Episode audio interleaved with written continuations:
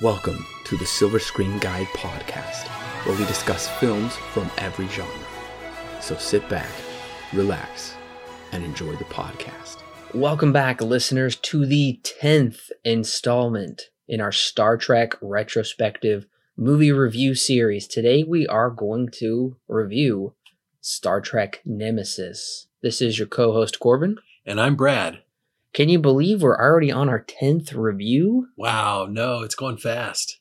It is, and I it's pretty amazing that they have made 10 films so far. It is quite a franchise name, 10 films. It absolutely is, and this is the first film to be released in a not e- not just a different century but a different millennium than the previous Wow, films. that's a cool thought. It is because the That's staying power. It is. The first Star Trek, as many of you may remember, the first film came out in 1979. So about 20, 23 years it would be because this was released Yeah. December 13th, 2002, right in time for Christmas. That's amazing. And to think that the series was like in the late 60s. And, and then that's like oh, 40 years ago. Yes. People are still talking about it at that point. It is been over 40 years. Star Trek still has a strong television presence as well. And not just a theatrical presence. Now, for this film, they brought a whole new crew on board. Jonathan Frakes is not directing, he directed the previous two films. And listeners, I should note that if you haven't heard our reviews for Star Trek 1 through 9, there's still plenty of time to catch up and listen to those reviews. We will be reviewing all 13 films. So go ahead and make sure to check those out in the archives. Also, the link is in the description below to the entire review collection. Very easy for you to find. And while you're searching there in uh, the description, there's lots of other easy links for you to follow links to our Facebook and Twitter page, our official website, even to follow us on iTunes. And if you are listening on iTunes, go ahead and leave us a five star review. That's definitely not to inflate our egos. We do appreciate that. That's just to help us be found in the rankings so other people can easily find the Silver Screen Guide podcast so we can increase the film discussion community here because we love talking about movies. We love talking about them with you. That's a great free way to support us. But if you do want to financially support us, then go ahead and head on over to our Patreon page where we talk about our thoughts on the latest movie news and trailers, film commentaries, Q&As, bonus podcasts, all of that for the price starting at the price of a Starbucks cup of coffee, which hey, you know, I love Starbucks. You know, Yeah. Brad does too. But when you drink Starbucks, it's gone.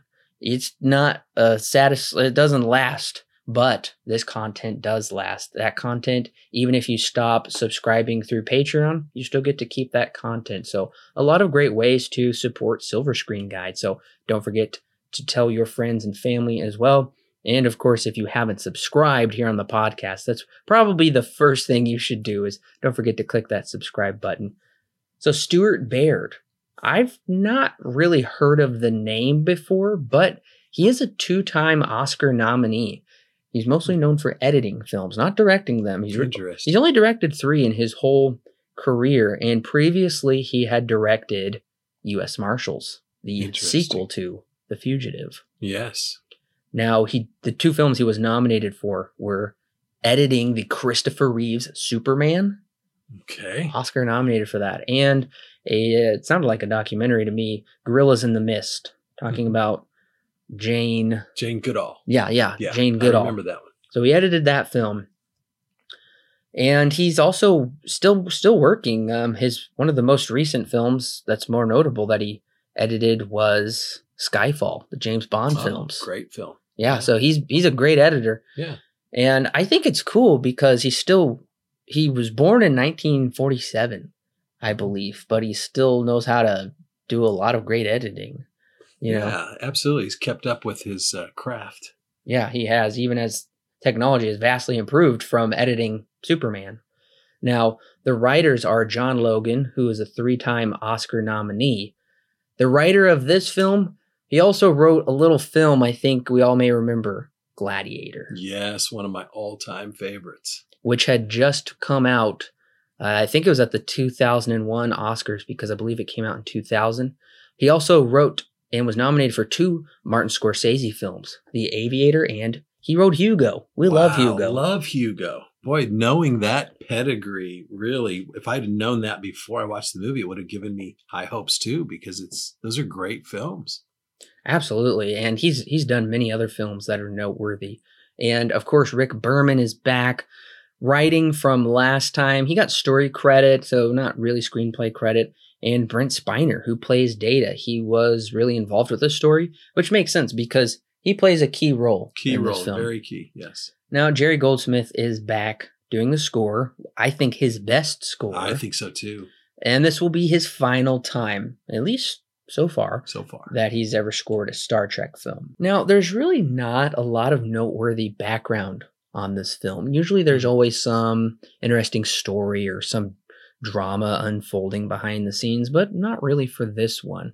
All we know is that Jonathan Frakes was not asked to direct this film despite directing the previous two, and he Jonathan Frakes, from everything I can tell, he seems like a class act. He said there's no hard feelings that's great. that he wasn't asked to direct.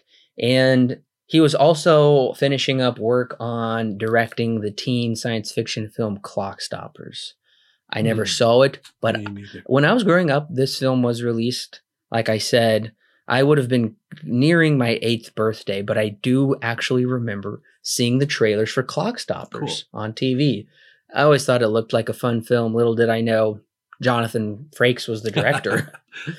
Now, during filming, the writer Logan and Brent Spiner, they were actually working on a sequel to this film. But Interesting. and the sequel would have nicely tied up everything and kind of connected across all 10 films.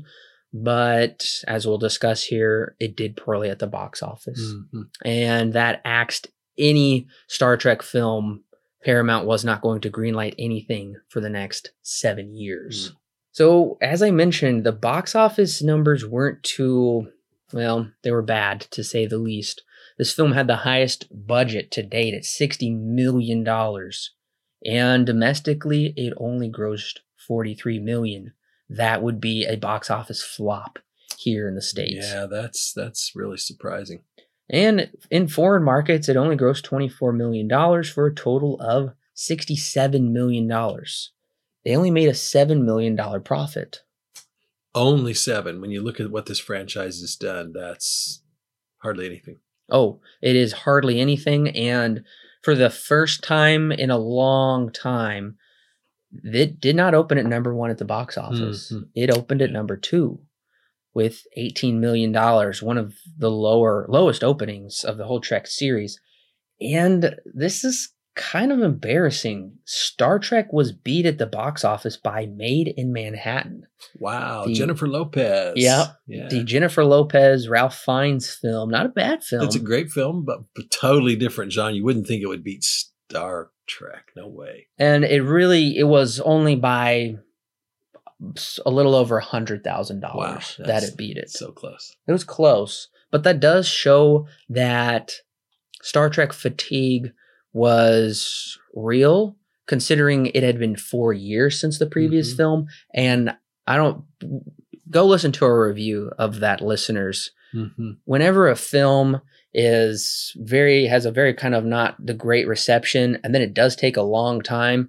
Uh, we kind of saw this w- between Men in Black and Men in Black Two. People aren't going to turn out at the theater. Yeah, it's too long, and there's kind of skittish about what they feel. And so for the top box office, the top five for that weekend was Maid in Manhattan at number one, Star Trek Nemesis, Drumline, then the James Bond film Die Another Day, Hmm. number four, and The Hot Chick. So as you can see, some of those films have had staying power, but not all of them. Now, currently on IMDb, it holds a 6.4, which is kind of funny because the previous film also has a 6.4. Yeah, that's that's that's hard to reconcile. That is. And this is going to be even more shocking. Critics, only 37% of critics gave it a favorable rating. Man, I can't believe we were watching the same movie as those critics. I know it's really shocking. It's the second lowest in the series. Only Star Trek Five has is lower at I think twenty two percent, but I think they're in totally different ballparks here. Sure. So critically, it is considered worse than Star Trek: The Motion Picture and Star Trek Generations. That's just wrong. It's really unbelievable, and I think that having and that's exactly why we're doing these reviews is because we are what al- about 17 years almost 17 years removed from the release of this film Mhm. so you we're not watching it so close in conjunction Right. with star trek insurrection theatrically at least that's how i'm speaking so we are able to look at more of these films in hindsight sure. and see how they've a little more objective this way. yes, it's more objective to see how they all aged together Mhm. over the years. Now the Metascore is 51, which is very mediocre.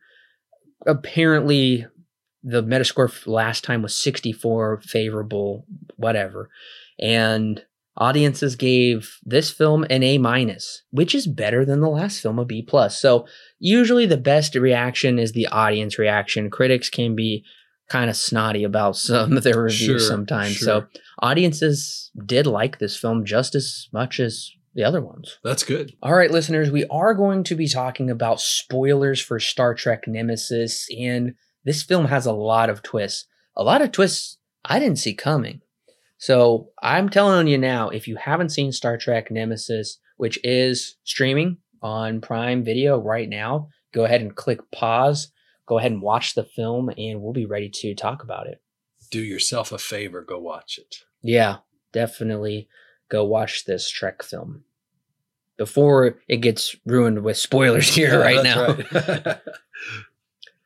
The crew of the Enterprise, for once, finds themselves embroiled in a Romulan coup d'etat.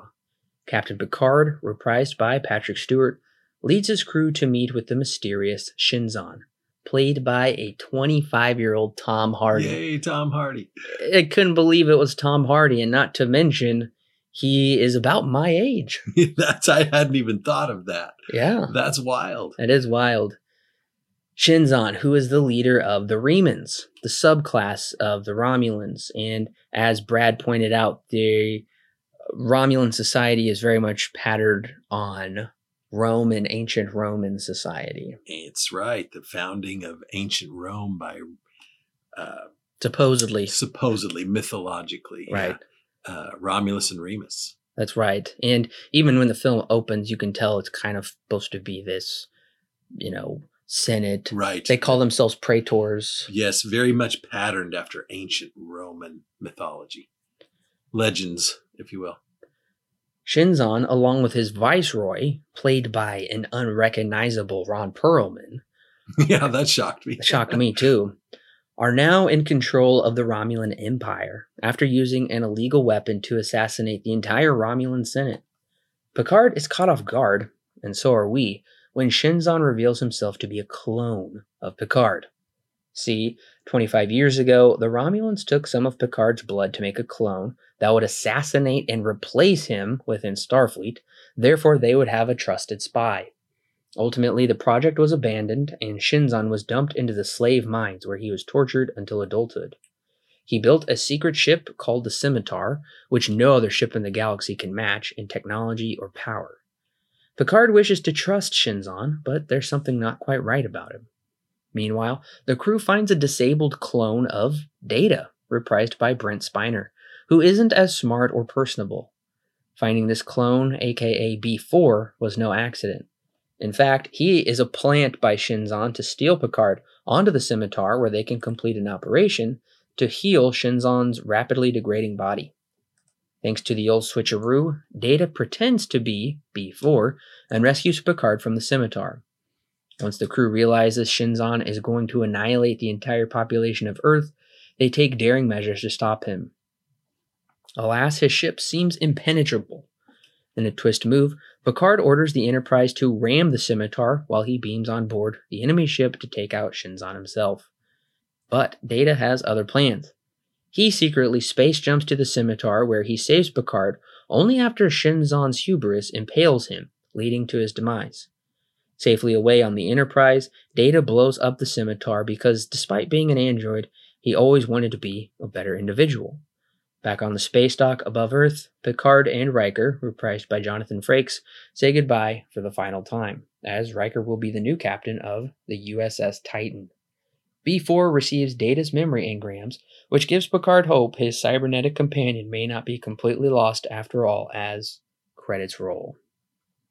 So, of course, there is a lot more to this film than my plot summary, but I had to boil it down to the central premise of Right. what's going on here.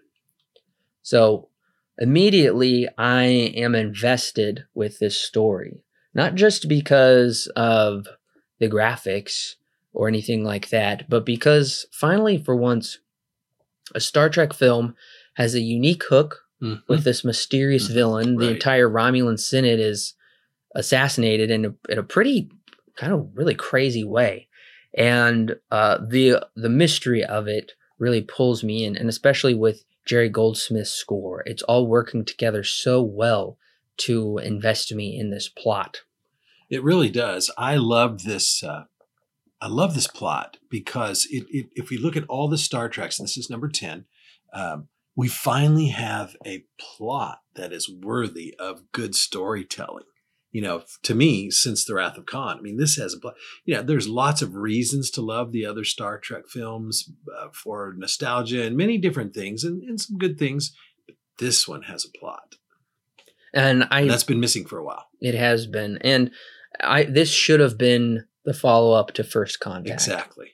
I think after Star Trek Six with the old crew, it should have been First Contact, a great epic story, and then followed up with this. So I'm feeling a little robbed considering I know the feeling. Generations and Insurrection were such you know weak films. And I not only do I feel a little robbed, I feel like the viewing public was robbed because you know so many people didn't experience this the low turnout opening weekend and the poor box office results because they were scared off in a way I think because of the poor performance of the previous movie.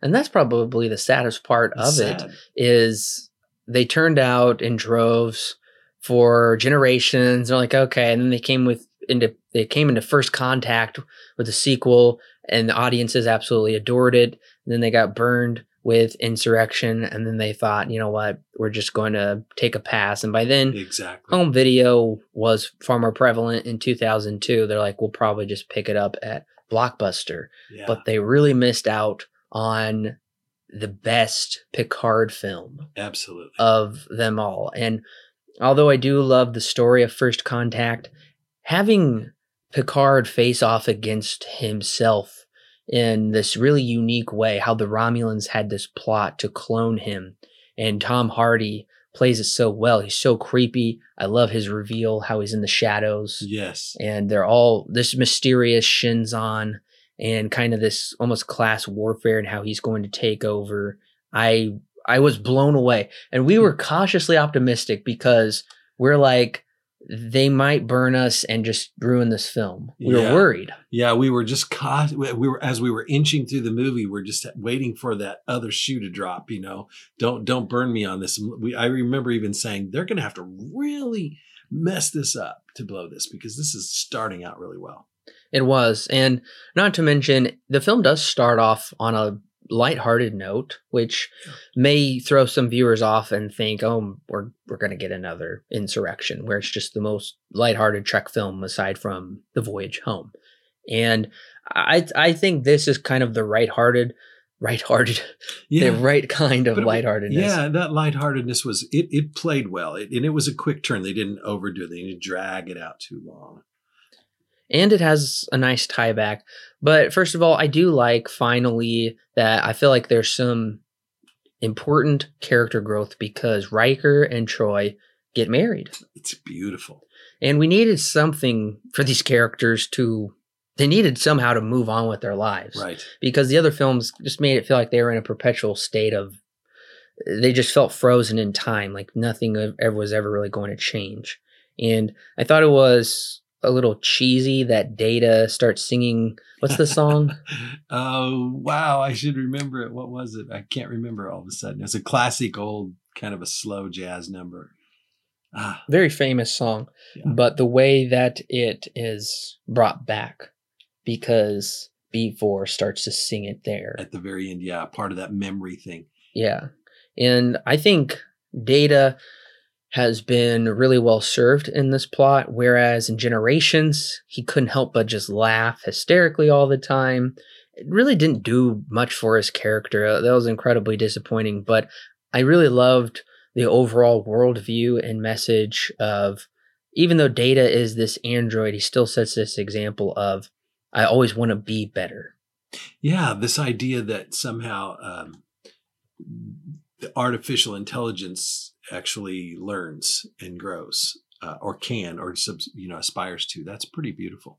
And then he sets the example for his human counterparts is he always wants to be better and then ultimately Data sacrifices himself. He saves Picard. I loved that when he Wow. um I and this film does a nice job of and this is something we've talked about in previous reviews how they don't set up things properly in the first act and then it feels out of nowhere in the third act. This was set up. Mhm. A lot of this stuff was set up properly. How Exactly. when Data first rescues Picard from the scimitar, he said, I was given this instant transmitter to beam me back to the ship. And he said, Data, I'm going to help you. You're coming with me. And then they flew the ship through the hallways, which was pretty Right, right. It was pretty cool. Yeah. and then Data space jumps from the, which I thought was pretty cool, from the Enterprise to the Right, scimitar. Right. And then when he shows up there, he just puts it on Picard, doesn't even give him a choice. And he's back on the ship, and then Data's the one to destroy it. And that coming back to Troi, I really liked that she had something to do. Because if you watch the very first episode of the TV series, you realize she has the ability to like telepathically communicate. Hmm. They've never brought that up in all In of these, movies. Wow. And then finally, there's that really weird scene where Shin, where you know Troi and her husband Riker are in bed together, and then all of a sudden it Shinzon Yeah. in the bed. It was really that was really macabre. yeah, made your skin crawl, Yeah. and you realized that these this Reman Viceroy has a, an ability to kind of invade her mind, but she uses that power against them in Mhm. the end. Yeah, I mean, kudos to the writers. I mean, you, this type of third act reveals that just fit and, and it just kind of fulfills everything and brings it full circle. I mean, that's good writing. That, Yeah. that is good script development. And it really is, which doesn't surprise me coming from the writer of Gladiator. Yeah, I didn't know that before watching the movie, but now I look back and say, "Wow, yeah, great writer." And it just makes me wish why did it take until the 10th film before we could get some bona fide agree. I- writers for I these agree. films? I agree. I agree. The Star Trek franchise deserved, in my mind, the Star Trek franchise deserved this quality of writing all along. But it was just so up and down, mediocre, getting good scores because of good feels and nostalgia and these characters. It's Captain Kirk and all these others. But this was this was real drama. This was really good. It was really good. And I also enjoyed the cinematography, especially how they used. Uh, I'm really surprised this didn't get any kind of technical lighting achievements Right. or accolades.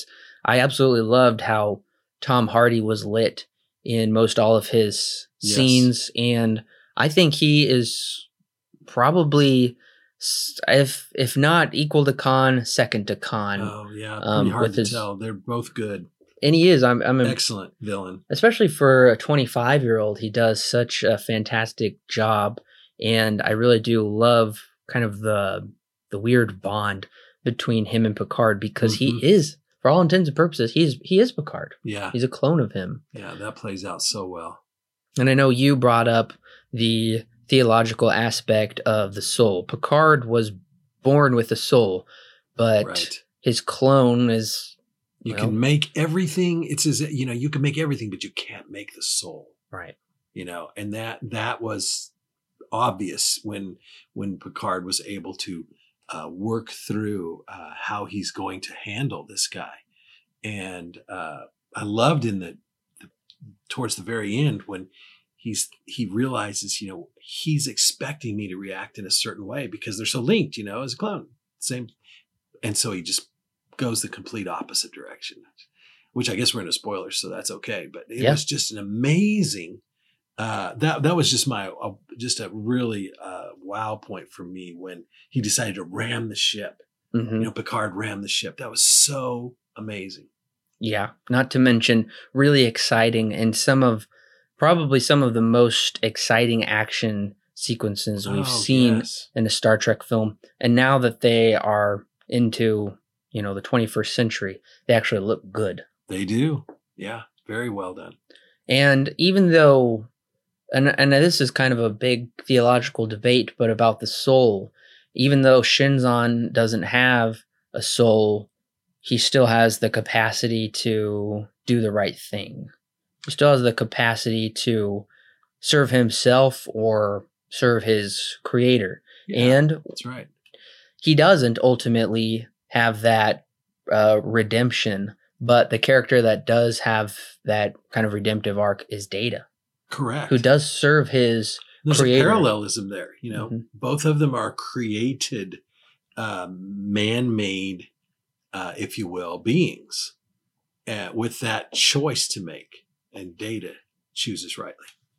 He absolutely does, and I would say that there could even be some maybe Christ narrative associated with Data, how Data sacrifices himself to save everyone, and then kind of his successor B4 is could be seen as you know that that kind of look looking forward to the resurrection and Mhm. how Picard could be seen as the father. So the the theological issues aren't heavily explored, but I like that it's up to us Right. to yeah, talk about it. Right. And- It's up there for you to see. Yeah. If you can It- between the lines. and at least this is a smart Star Trek film. it's very smart. that is still going to bring up these questions nevertheless i liked that a lot that it's a smart science fiction film It, it is on its own merits. It is.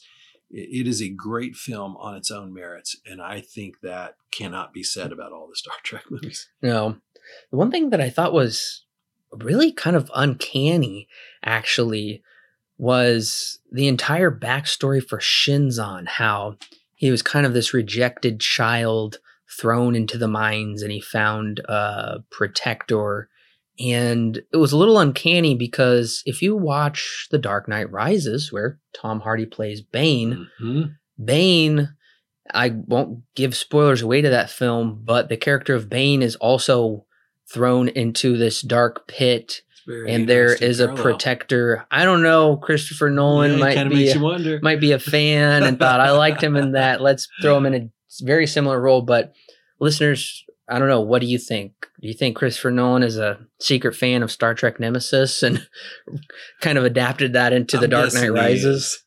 That was just really funny. I would say the one thing that I might like to see maybe expanded upon or corrected is I think there could have been a bit more character conflict or development between Picard and Shinzon. They have one meeting over dinner, which I thought was a pretty good scene. But then Shinzon beams Picard aboard, and all of a sudden he's hostile to him now. And I understand there's kind of a ticking clock to the Yeah. Shinzon character because he's his uh, default mechanism is he's about to rapidly just die. Right. Um, he's he, that was built into him. Degenerating. Yeah. I would say that I I wish because this is a movie that they could have expanded that a little bit. Mhm. I understand that can they wanted to keep the pace flowing. I was always invested. There was no second act slump like these films seem to constantly suffer from. And they did keep the action and intrigue up. But if they would have just slowed down a little bit there between those two characters and not immediately rushed into the hostility between the two, I think I would have liked that better. I think that's a good objective criticism. I really do. Um, you know, who knows what their decisions were, uh, whether they were worried about the time and how if it would have extended the film too long or something. But I think that's really valid in character development there. because I really liked that scene where Picard said, I want to trust you, Shinzon, but you have to Mhm. earn it. Yeah. And we're still wondering if Shinzon is a true bad guy, although we have our suspicions he was behind that pretty nasty assassination in the very beginning of the film with all of them in the Senate, and you know he's in charge of the entire Romulan Empire now. But nevertheless, he actually has a conflicted backstory, and Picard wrestles with that. Would I, if I was, if I grew up how he grew up, would I be doing the same Right. things? You can see him him. wrestling with that. Yeah. But and so we do have those moments. I'm just saying I liked them enough. I Mhm. would have liked to have seen a bit more of them. Mhm. Otherwise, I I don't think this film really disappointed me in any way. If if anything, I was I had low expectations. Well, I had low expectations for sure when I saw those scores before we went in, and uh, you know, and you're you're you've got such a great uh, cinematic critical mind. Uh, I think you you're awesome at this, Corbin. So you picked up on a few critiques that I didn't pick up on. I just really enjoyed this film. Just really enjoyed it. I did too, and I know we were very pleased with how it ended. Very. between Riker and Picard going their separate ways and that kind of hopeful note of Data singing the song and then yeah. kind of goes into the original theme and Picard walks down the hallway with a smile. Mhm. Uh, we were just shocked and we kept saying they're going to have to do something really unbelievably bad to make us hate this film and they didn't. No, they didn't. And I, I'm just thinking, you know, if I never saw the Star Trek Generations TV series with these characters. You know, you admitted you watched a couple of them. Uh, it just came along at a time in life when I just wasn't able to really get into it. And I was such an original Trekkie fan. I thought, how are you going to improve on Captain Kirk and Mr. Spock? You know, why bother? That's that was kind of my attitude back then. But uh, now, after this film, this film did it for me. I want to see those TV series. These characters, I'm bonded with these characters after this film more than ever. The others, eh, the one, the first contact was getting me there, but this bonded me to these characters. I'm, I'm sad that this is the last of the movies in these characters. I'm so now really I got to go watch the series.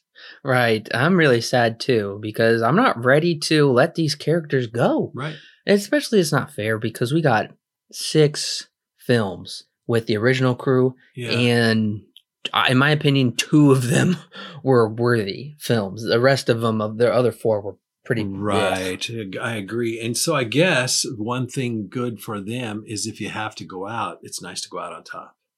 Even though the numbers didn't go out on top, cinematically, theatrically, professionally, they went out on top with this film.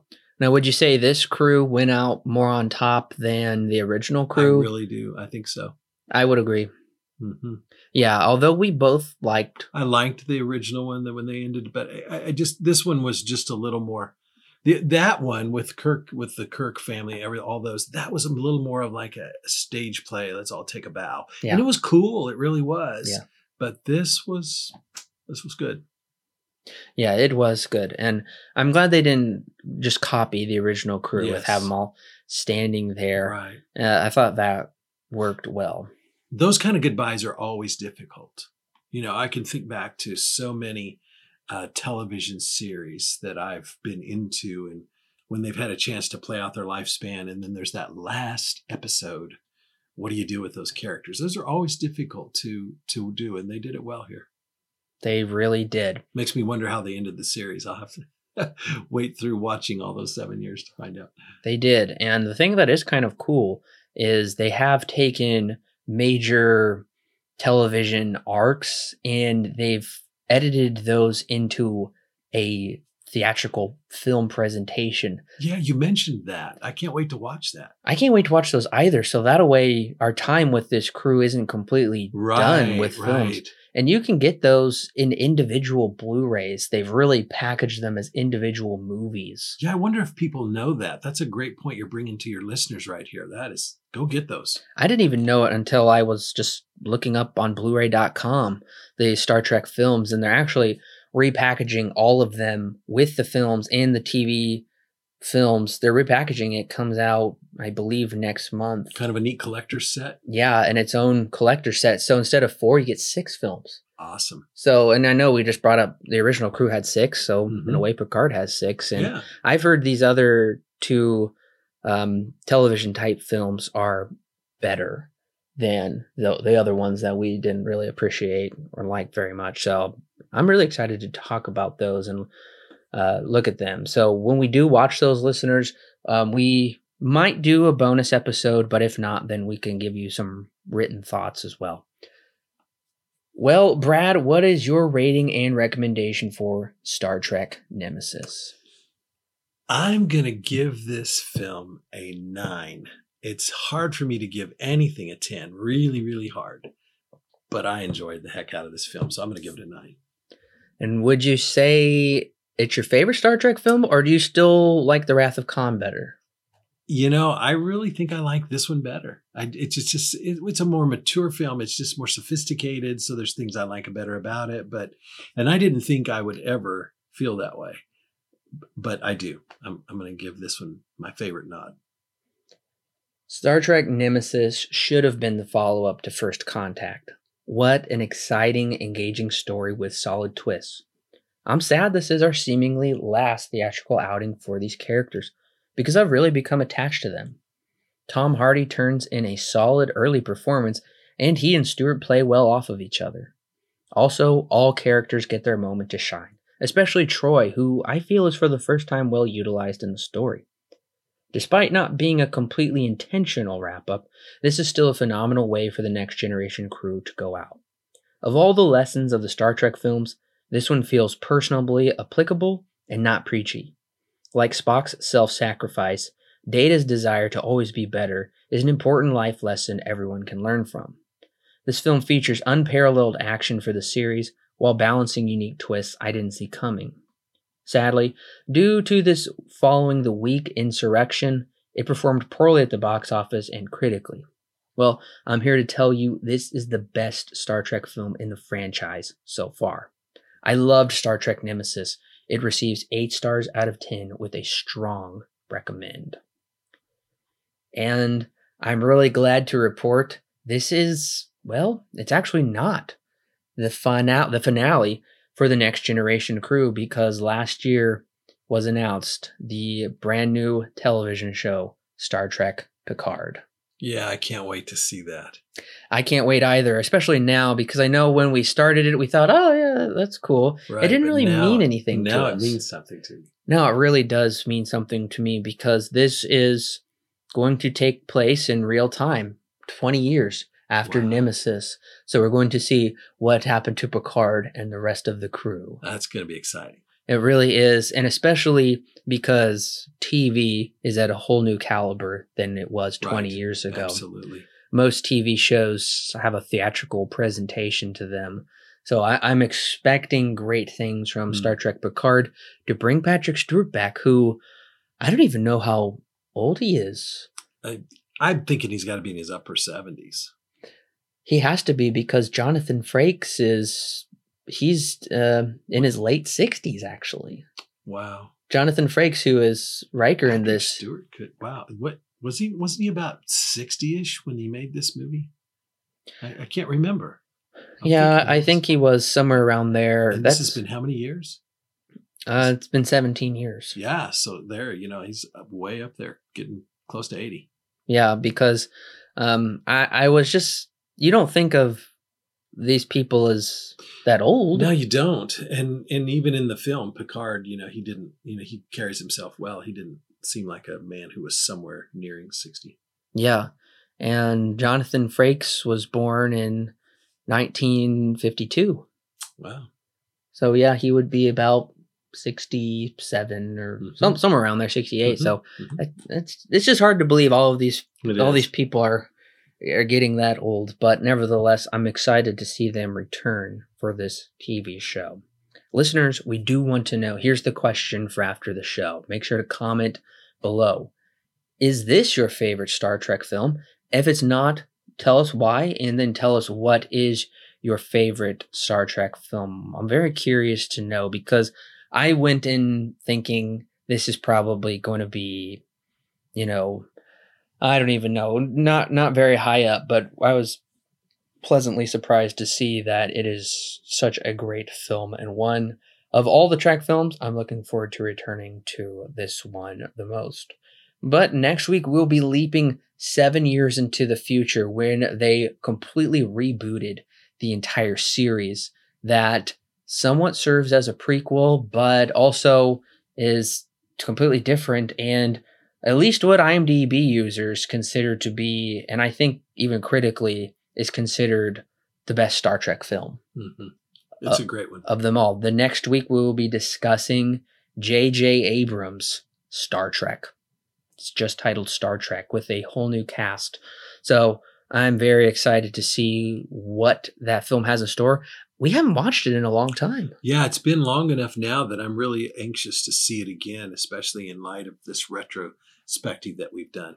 That'll really mean something because I we had watched many many years ago some of the original films on VHS. They didn't we didn't watch them frequently. I think we right. watched them through like once. Right. Um, but then we had seen J.J. Abrams films of the Star Trek series, and I thought those were really cool. But I didn't have any kind of connection to the original characters or Star Trek whatsoever. Now, after watching all ten films, once we come to Star Trek Eleven, I think we're going to have some really fresh insights to right bring to listeners. So if you haven't already clicked subscribe, don't forget to do that so you will not miss the review next week. But Brad, thank you for joining me. Hey, it's been a lot of fun. Thanks for having me along the way. Absolutely. And listeners, thank you for joining us as well. We love talking about movies and we love talking about them with you. If you enjoyed this episode, don't forget to share it with your friends and family. We love uh, just talking about films here on Silver Screen Guide, growing the Silver Screen Guide community. We also have some great written articles on the website. We have most recently an entire guide to all of the James Bond films. We went through and watched all of those and wrote an extensive guide for you to have fun and check out. Also on the YouTube channel, we have some really great reviews and also some guides to help you out. We I talk about Regal's new unlimited plan comparing it with Redbox and AMC.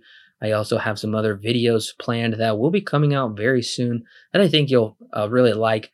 We had a lot of great reaction to the Regal video. A lot of you commented on there and said that really helped inform your decision whether you should sign up for Regal Unlimited or not. So keep the conversation going over there. I love interacting with all of you and talking with you there over on the YouTube channel. So don't forget to subscribe over there for the video side of the content. Listeners, we will see you next week. Oh, well, before I go, Alan and I did do an update podcast that didn't come out on our usual Monday, that released earlier in the middle of this week, where we talk about the upcoming schedule for the rest of 2019, early 2020, kind of some more exciting updates. All of that's in that podcast. So make sure to don't pass that one over. Check that one out to hear some exciting updates. And Alan is coming back, and we will be um, doing some more great reviews and retrospectives and picking up where we left off with those. So, listeners, we will see you next week with Star Trek.